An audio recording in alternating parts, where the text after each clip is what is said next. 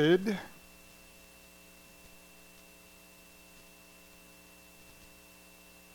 So, happy Lent. Uh, you're supposed to respond in kind. There we go. Happy Lent.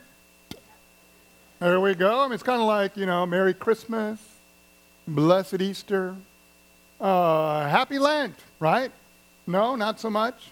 How many of you were here for Ash Thursday? It's a new tradition here at Emmanuel. Uh, have you ever been to those service, the Ash Wednesday? What do we do? We put the ashes on our forehead and we say, Remember that you are dust, and to dust you will return. It means that one day you're going to be worm food. you're going to you're going to die. I mean, that's a, that's a happy message there, isn't it? Well, Lent is usually pretty serious, isn't it?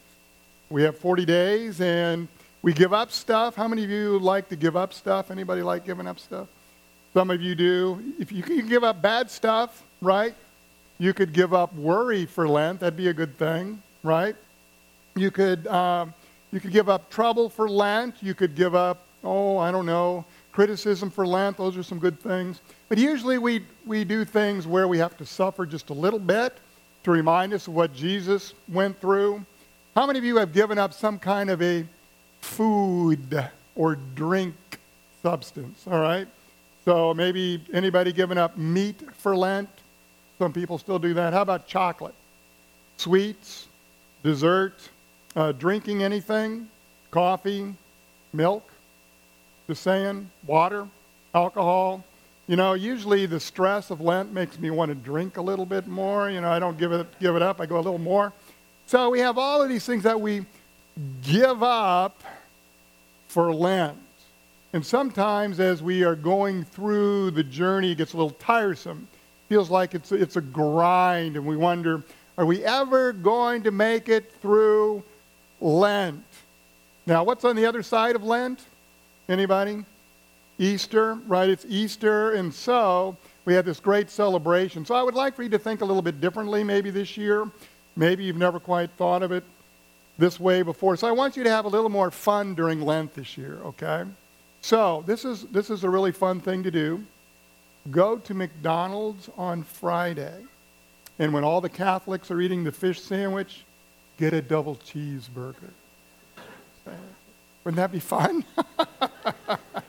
yeah, that'd be fun. That'd be fun. You can do that. You can also have breakfast for dinner if you are giving up meat. I mean, that's my favorite meal of the day. I could eat breakfast. You can't have the sausage, maybe, but, you know, pancakes would be good. You could do that.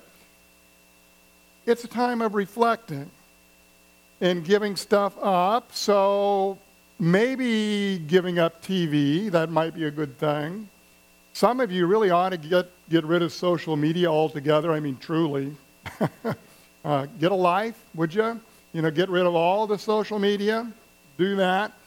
Play some board games with your children for Pete's sake. How about some cards at night?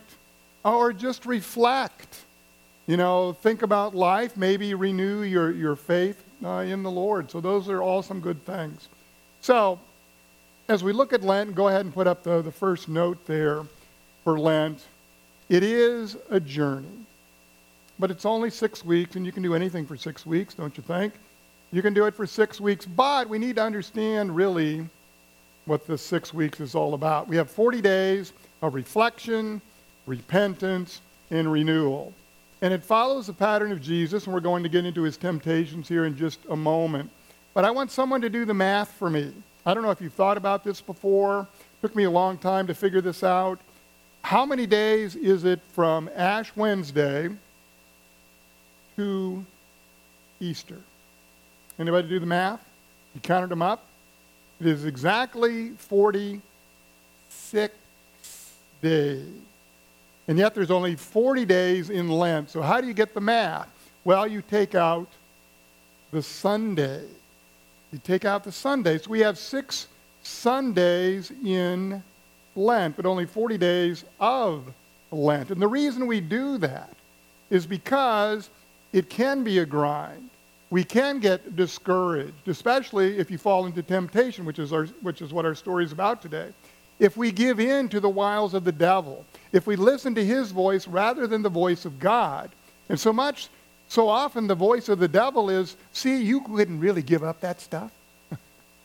you like your chocolate so much, right? You just couldn't do it. You are so weak. That's what the devil says.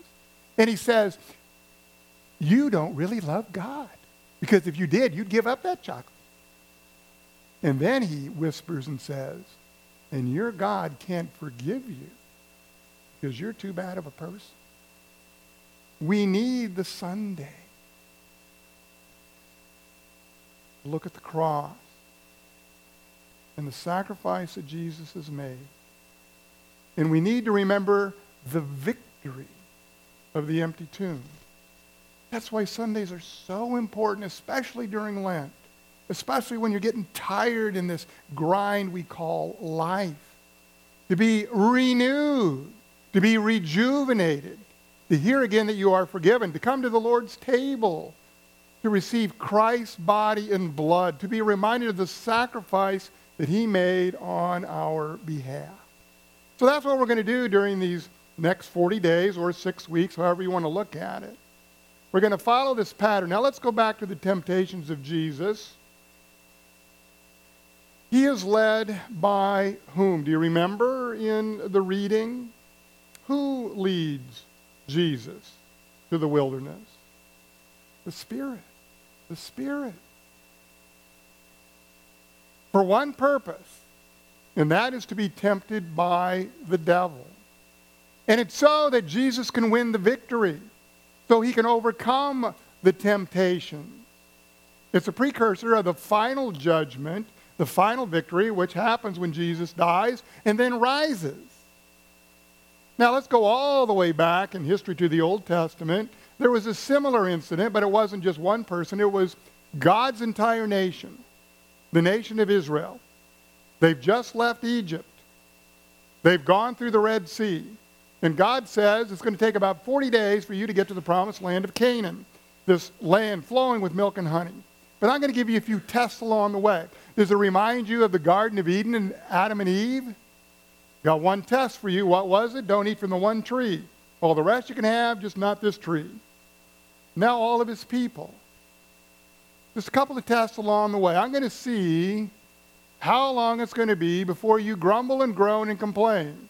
And it wasn't but a day or two. And all of a sudden, what are the people saying? We're hungry. We're hungry. Give us something to eat. So Moses goes to God and says, Give the people something to eat. So they get manna, which is kind of like these wafers that we have here in, in Holy Communion. How would you like to eat that every single day? You wouldn't, would you? You want a little meat with that, right? Give us some meat, the people said. So God gave them quail. That wasn't good enough either. They said, Give us some filet mignon. We want a little beef. How about a hot dog for Pete's sake? Spam? That'd be better than what we're getting. And then they got thirsty. Quail must have been a little dry give us some water. And on and on, they just grumbled and complained. And so, what did God do? It should take 40 days. I'm going to make it 40 years. Fast forward again to Jesus. He is led by the Spirit so he can overcome the devil. Now, only three of the temptations are listed. There are probably a whole bunch more. The first one is the stone. Jesus is hungry. He's gone 40 days without eating. In all of these cases, we see that Jesus always turns to the Word of God. And in each case, he reminds us that is where our power lies as well in the Word and the power of God. Now, go ahead to the second point here. We need to understand the whole history of Lent. Originally, it was established for new Christians. This is the way that it went. On Ash Wednesday, we would begin catechism class. How many of you have ever been through a catechism class, Lutheran, Catholic, or otherwise? Anybody? Most of us have. How long did you have to go? Anybody? How long did you have to go? Two years, some three years. I went to a Lutheran school. We had eight years of catechism. I still have a twitch from that right? 40 days of catechesis. with the idea that at the end and on Holy Saturday, the day before Easter Sunday, you would be baptized. Now, in about the third or fourth century, when almost the entire world, civilized world, was Christianized, everyone now is a Christian, so there isn't the catechesis, but now it's a time of renewal, very much like today, isn't it? The time of renewal.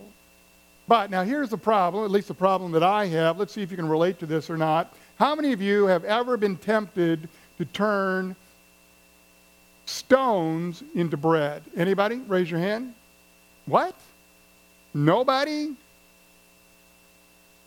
All right, anybody ever been tempted to jump off the highest part of the temple in Jerusalem to see if an angel would swoop down and protect you? No? You see, here's the thing you are not the Messiah, and I am not the Messiah. Turn to the person next to you and tell them, You are not the Messiah. All right? Can you do that? Then say this You may think you are. Say that. You may think you are. And some of you act like it. And some of you act like it. But you're not. What we want to do this morning is not look so much at the actual temptations, but at the resolution. Look to the solution that Jesus used. And in all cases, he turns to the Word of God and he focuses on the very first commandment. Now, a lot of you, you raised your hand before and you said that you've been through the catechism. So, one of you tell me, what is the very first commandment? Now, you know this. It was in the catechism. Anybody? You shall have no other gods before me, right? Thou shalt have no other gods before me. We should fear, love, and trust in God above all things. And that is the point of all these temptations. The devil comes to Jesus and says, If you are the Son of God, all right, let's say you are the Son of God, then as God, use your power to serve yourself. And what does Jesus say? Man does not live. We do not live. Humans do not live by physical stuff. We do not live on bread alone, but on every word that comes from the mouth of God. That is so much more important. And Jesus then later lived this out. He took some loaves, later not stones, but he took loaves and a few fish, and he fed 5,000. He used his power not for himself, but for the good of others. And then when the devil says, All right, we're going up to the highest part of the temple.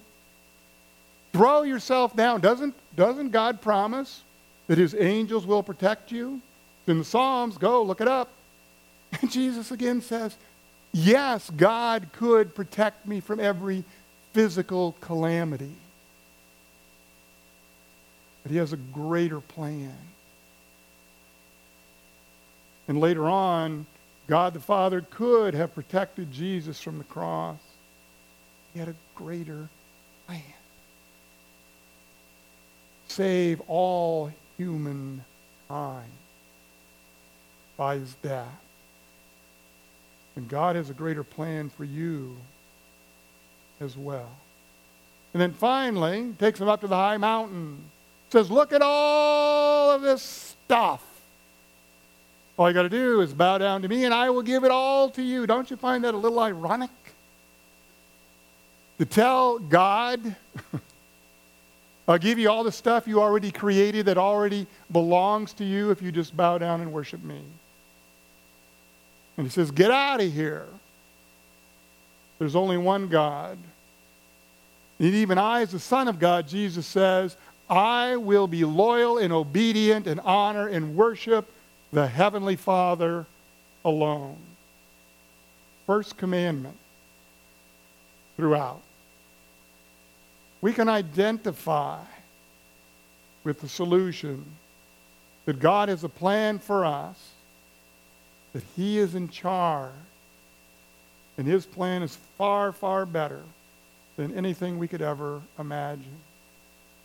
So I don't know, maybe you cannot relate to each of those three temptations, but we, we can relate to the solution. But I think we can relate to the big temptation, if you'll put that up there.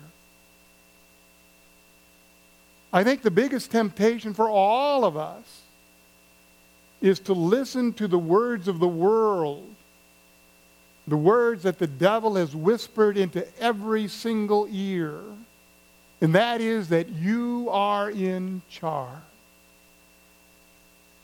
You're the captain of your ship. You're the leader of your destiny. Take the driver's wheel. Don't let anybody else tell you where to go. Isn't that the message? Well, my friends, if you think you're in charge, you're a fool.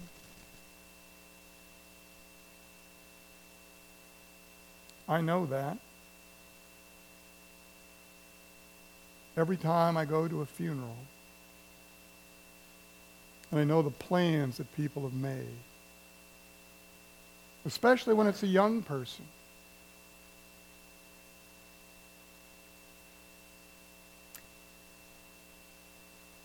If your plan fails? so many people believe that their world is over. I read a heart wrenching story this week about a young man. Maybe you read it too. He was in high school. He was a football player. Very popular kid. A good kid. Doing what's right. But then there was this evil person. Sent him a text. It was a trap. So that he would do something that he ordinarily would not have done. It was inviting a sexual encounter. And it invited him to expose himself in a way that he never would. And then afterward, this evil person threatened this young man and said that he was going to share that video with his mother and that in fact she's probably already seen it. And with his father and with his siblings and with all of his classmates. And this young man, as so many of us, no matter our age, would have thought, he thought that his world was over. That his mother couldn't love him anymore if she just saw this terrible thing. And he'd be bullied by all the people at his school. And he'd lose their respect. And he had a tortured night of the soul. And the next morning, his father found him dead. We need to understand that we all have plans. I have plans for my future. You have plans for your future. And yet, God has a better plan. And when our plans do not come to fruition, it is not the end of the world. It is certainly not the end of our life with God. He's in charge. It is His kingdom and His power and His glory alone. And so, how do we get through these temptations? How do we get through the grind of life? How do we get through the next 40 days? How do we face all these challenges? What do we do when we're lost in the wilderness? Well, we do exactly what Jesus did. You may recall that just before his temptation, in Matthew chapter 3, Jesus is baptized. And he hears the words of his heavenly Father This is my beloved Son. In him I am well pleased. And the heavens opened up, and the Holy Spirit descended upon Jesus. He was now marked as the Messiah, the one who would go forward, not only to overcome temptation, but to defeat the devil. And not just de- the devil, but also sin itself. And not just sin, but the result of sin, which is death. And so when he is tempted out there in the, in, in the wilderness, Jesus recalls the words, This is my son, this is my son, you are the Messiah. You are the Savior. In you I am well pleased. You will fulfill my plan. And then later on, when Jesus ascends into heaven, he tells his disciples, which includes all of us, he says, All power, all power in heaven and in earth has been given to me. And he gives that same power to you and to me. And so when the devil whispers in your ear, and he will, when the world gives you false messages, and they will, when it feels like your world has ended, when your plans are thwarted and it looks like there's only a brick wall in front of you, and you don't know how in the world you're going to get through, remember who you are. You're a child of God. Beloved sons and daughters. So valuable that God would send Jesus to the cross to die for you. And you have so much power, the same power of the resurrection. The Holy Spirit revived Jesus from the grave. And he can revive your life. And he can give you the power to say no. And even when you give in, he gives you the forgiveness. Because nothing will ever separate you from his love. No sin, no temptation, not even death itself. So, how will you make it? Remember who you are. And remember that Jesus has already won the victory. And that's why we meet every single Sunday to proclaim that victory and to come together as a people of God to encourage one another through whatever you might go through. Amen. Amen. Let's all rise. So, happy Lent. Happy Lent. I mean, that's what we do, right? Right? I say Merry Christmas, you say Merry Christmas. I say Blessed Easter, you say Blessed Easter. So happy Lent, right? Come on. Happy Lent. All right. I know, I know that's not what we usually do. I know that. So how many of you were here on Ash Thursday? It's a new tradition here at Emmanuel, right? Ash Thursday, or you, you know, you've done the routine in the past, Ash Wednesday. Put the ashes on our forehead, and the words are, remember you are dust and to dust you shall return. Basically, you know, what we said on Thursday or other years Wednesdays is that you are worm food and you are all going to die. So how do you feel about that? Anybody? Good, warm, fuzzy feelings inside? Uh, not so much. I mean, Lent is supposed to be serious. We give up stuff. How many of you are giving up stuff for Lent? Anybody? You don't have to tell me what it is. How many of you are, though, you can raise your hand if you're giving up food stuff any food, sweets, chocolate, meat, things you drink, coffee, tea, alcohol, milk, water. Just asking. So, is it fun to give stuff up? Not usually. You know, why don't, why don't we change this whole thing around a little bit and make it a little happier? How about we give up worry this year? Can you do that? Give up worrying instead of, you know, stuff where you have to suffer a little bit. How about giving up criticism? Is that a good thing? Give up criticism. All right. How about giving up holding a grudge? Can you do that? So let's just kind of change the whole thing. Let's think about Lent as a journey, okay? A fun journey. Because what's, what's at the end of Lent? Anybody? What's at the end? Easter. Easter's at the end.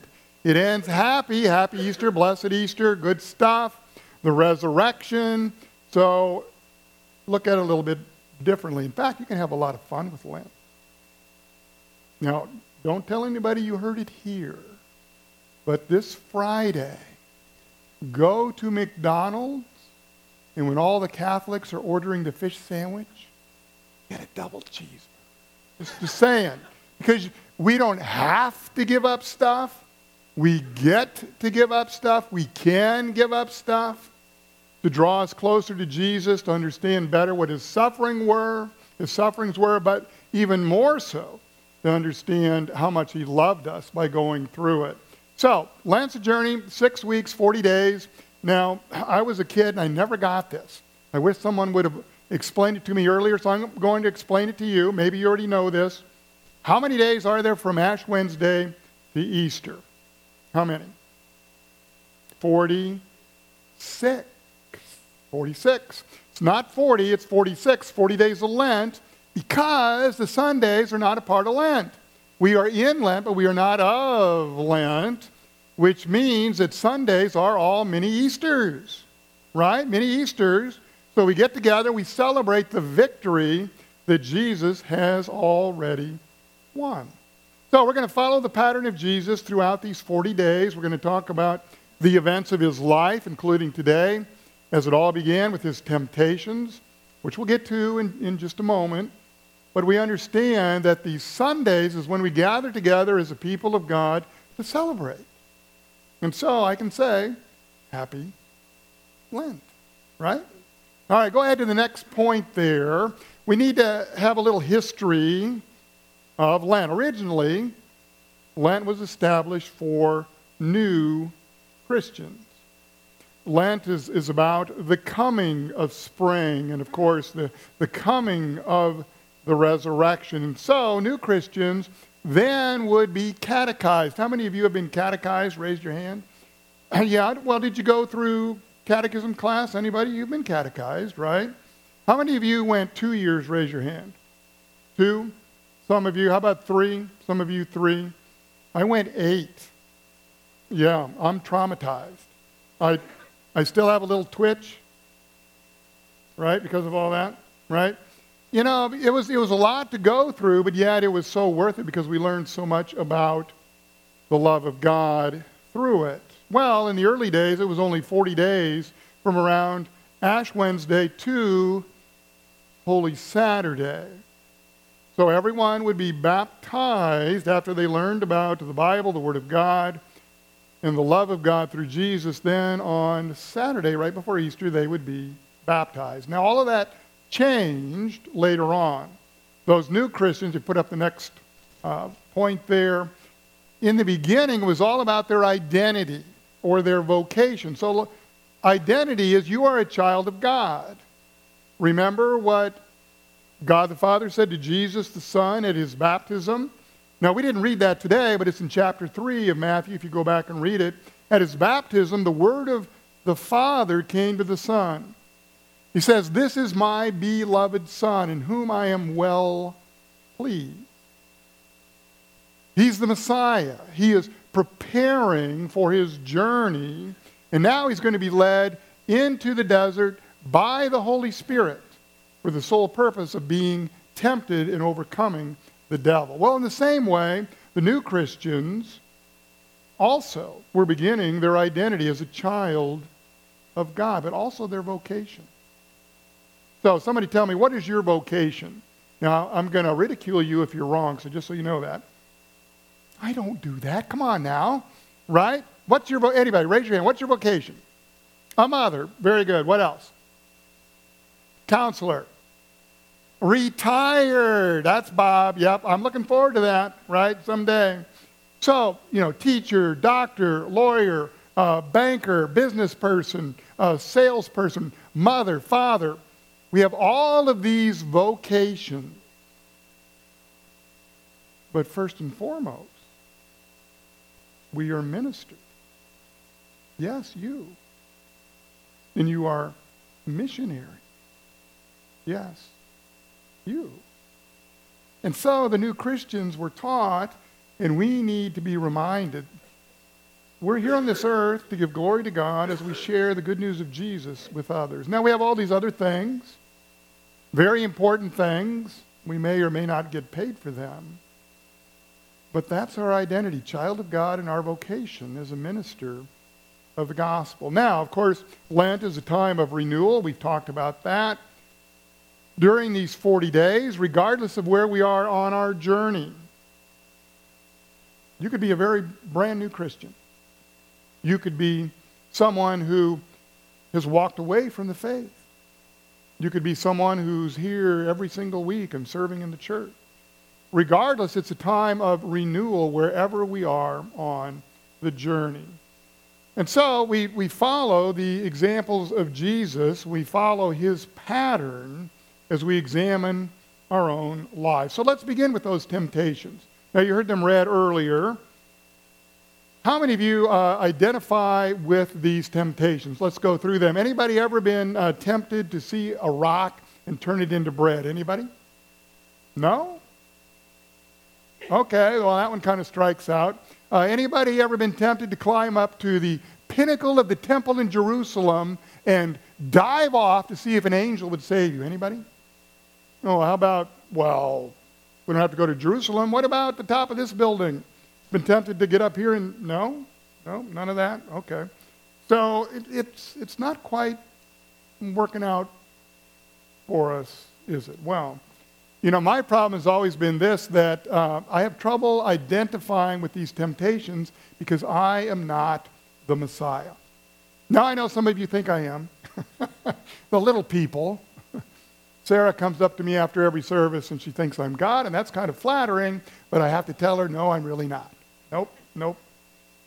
So, you can all say it to me Pastor, you are not the Messiah. Go ahead. I can take it. Right, right, right. And I am not the Messiah. Sometimes I'm tempted to believe that. I know that I'm not. Now turn to the person next to you and you can tell them too. You are not the Messiah, right? None of us are the Messiah.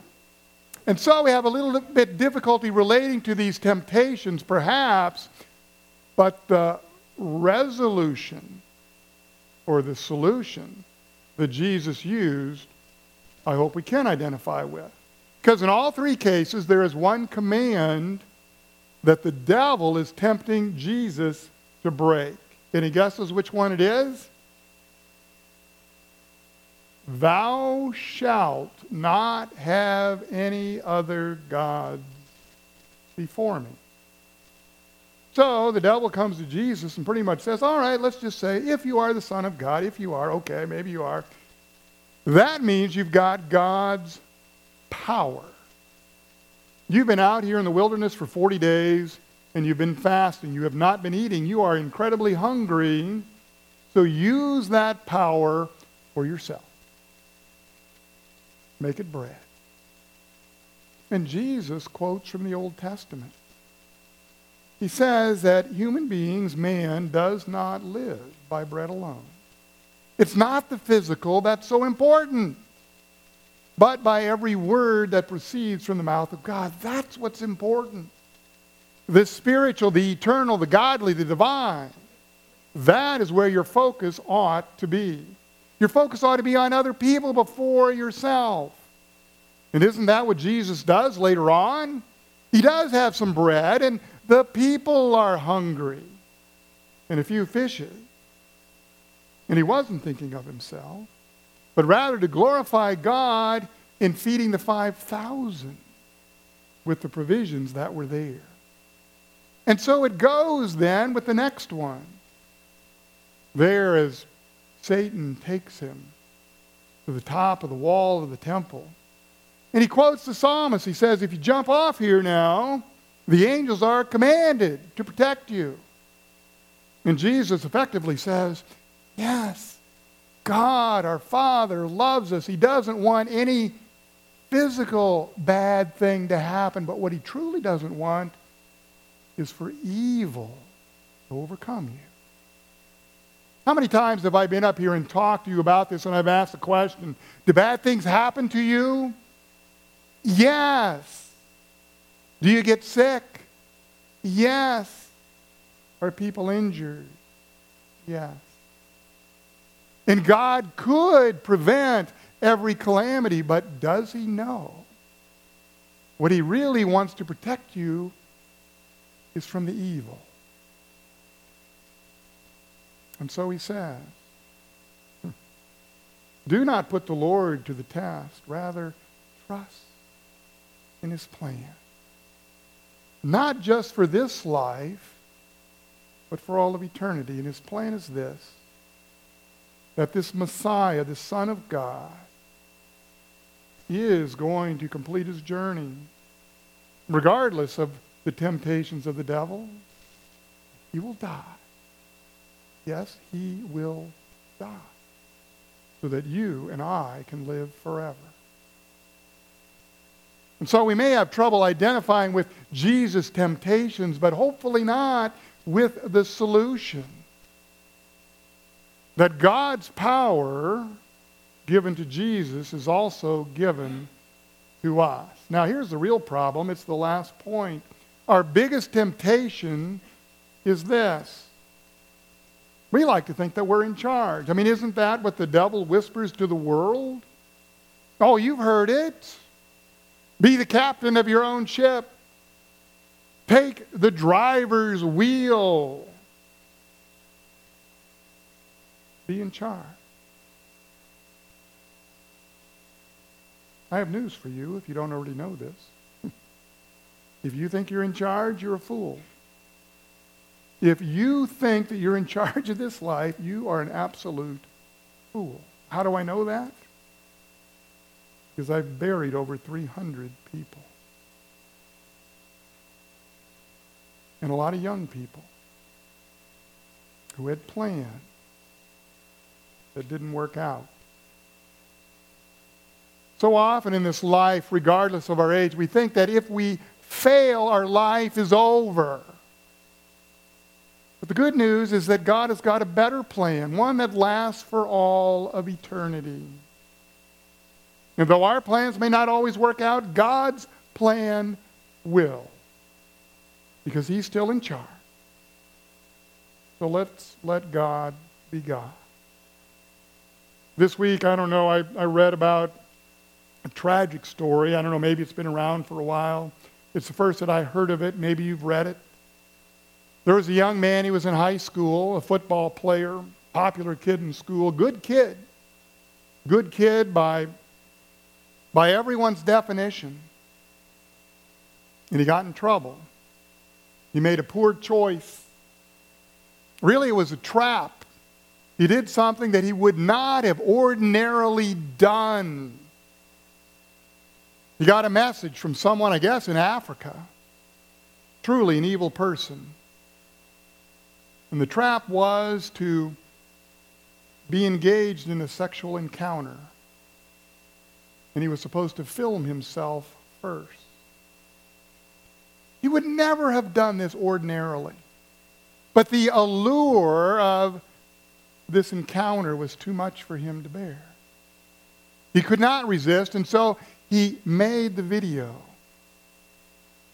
And then the hook.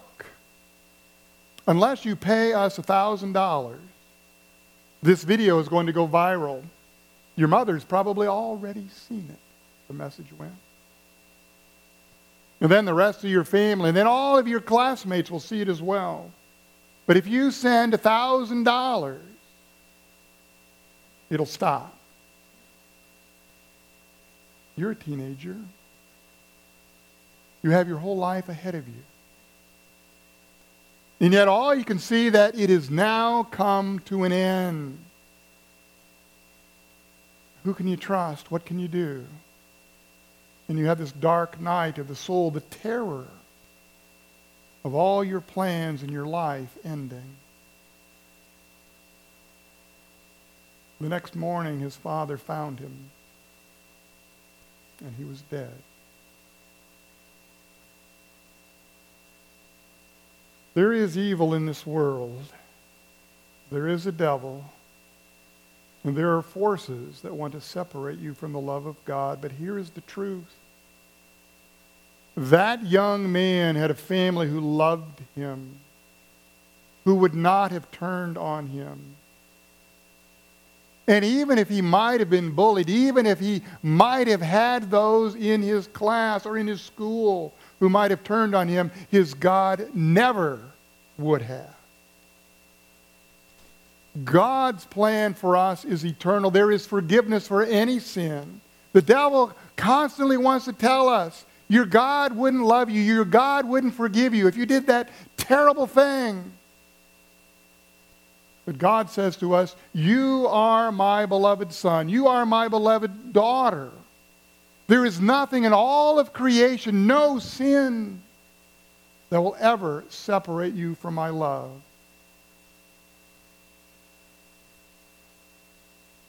How do we get through life? How do we get through the grind of Lent?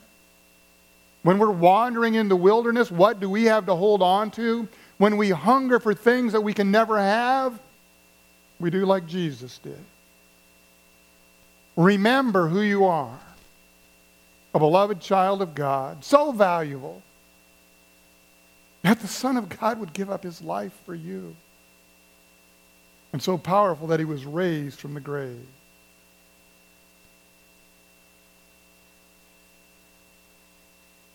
I don't know what tomorrow holds for you. I don't know the challenges or the temptation. But I know that God has a solution.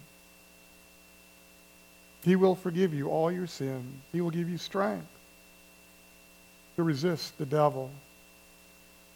But the final message that we need to take away today is, the, is that the victory, even when we stumble, the victory has already been won.